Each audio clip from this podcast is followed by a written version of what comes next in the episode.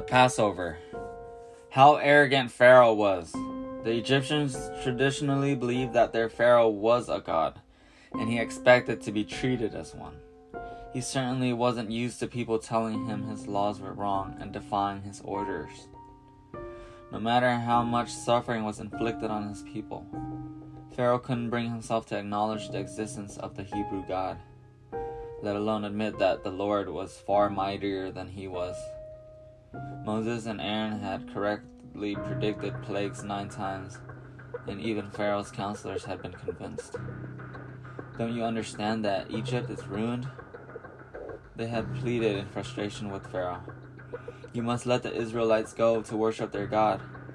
But Pharaoh shut himself away in his palace, closing his eyes to his people's wretchedness and blocking his ears to their cries. After Pharaoh's final threat, God again spoke to Moses. I will bring one last plague upon Pharaoh and his country. It will be so terrible that he will end up begging the Israelites to leave Egypt. Tonight, all firstborn children will die, from the family of Pharaoh himself to the very poorest household. I will even kill firstborn animals. Through the whole of Egypt, only the Israelites would be spared from grief. This is what you are to tell them to do. Each Hebrew household must kill a male lamb at sunset and sprinkle some of its blood around the front door. The lamb is then to be roasted and eaten with bitter herbs and flat bread, and any leftover must be burned. The people must hurry and go to bed early. Tell them to lock themselves inside their houses, and whatever happens, not to go outside until morning. For at midnight I will pass over the whole land and slay the firstborn child in every household that isn't marked with blood. This night will be known as the Passover, and you must remember it each year as a holy festival. With dread and fear in his heart, Moses hastened to call the Israelite leaders together and give them God's instructions.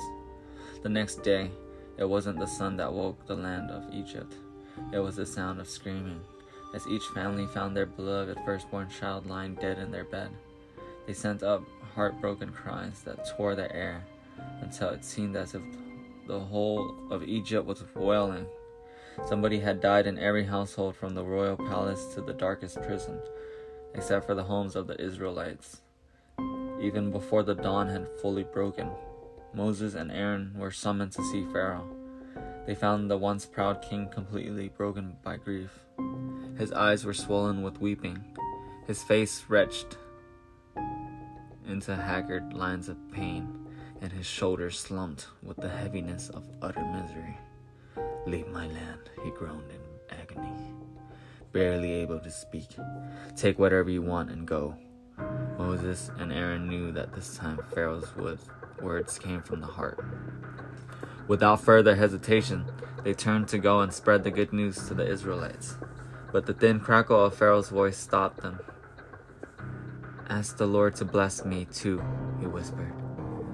And so it was that after 430 years of slavery, the Israelites finally left Egypt. The Egyptians hurried them away with presents of gold, silver, fine materials, and other expensive gifts, and led by Moses, more than 600,000 men, women, and children set off on foot on their long journey into the wilderness.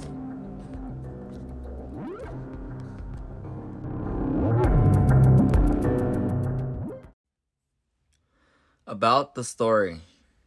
Although many people, even in Pharaoh's household, are convinced of the existence of God, Pharaoh remains arrogant. It is only when God sends the final plague that Pharaoh realizes Moses is right. Pharaoh abandons his pride, releases the Israelites, and asks for God's blessing. The Passover is so called because God passed over the houses of the Israelites, meaning he spared them from the plague.